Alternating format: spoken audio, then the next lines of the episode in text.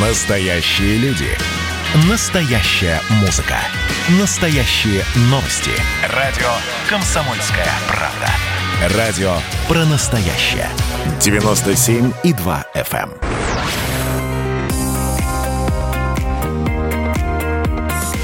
Кем быть? Приемная кампания 2020.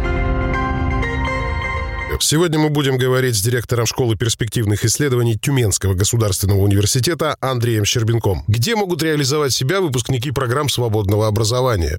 Потребность в свободном образовании следует из изменения рынка труда. Рынок труда очень динамичен, как все знают. И оказалось, что традиционная система подготовки специалистов, которую мы унаследовали от Советского Союза, когда у нас есть пять лет специалитета и точное известное заранее место работы в конце, она перестает работать. Она работает в каких-то областях, но в очень многих областях она не работает.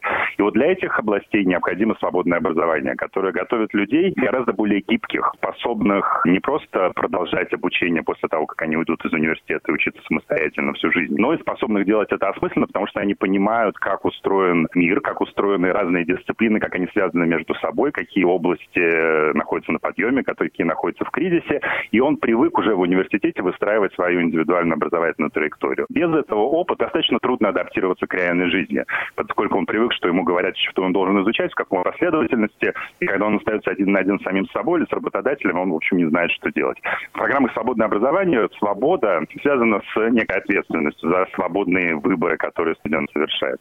Вот в этом смысле э, выпускники программ свободного образования, они лучше адаптируются к рынку труда, если они идут работать сразу после университета. И, как показывает международный опыт, они на самом деле более эффективно поступают в магистратуру и аспирантуру, если они выбирают вот такую более глубокую профессионализацию после окончания университета.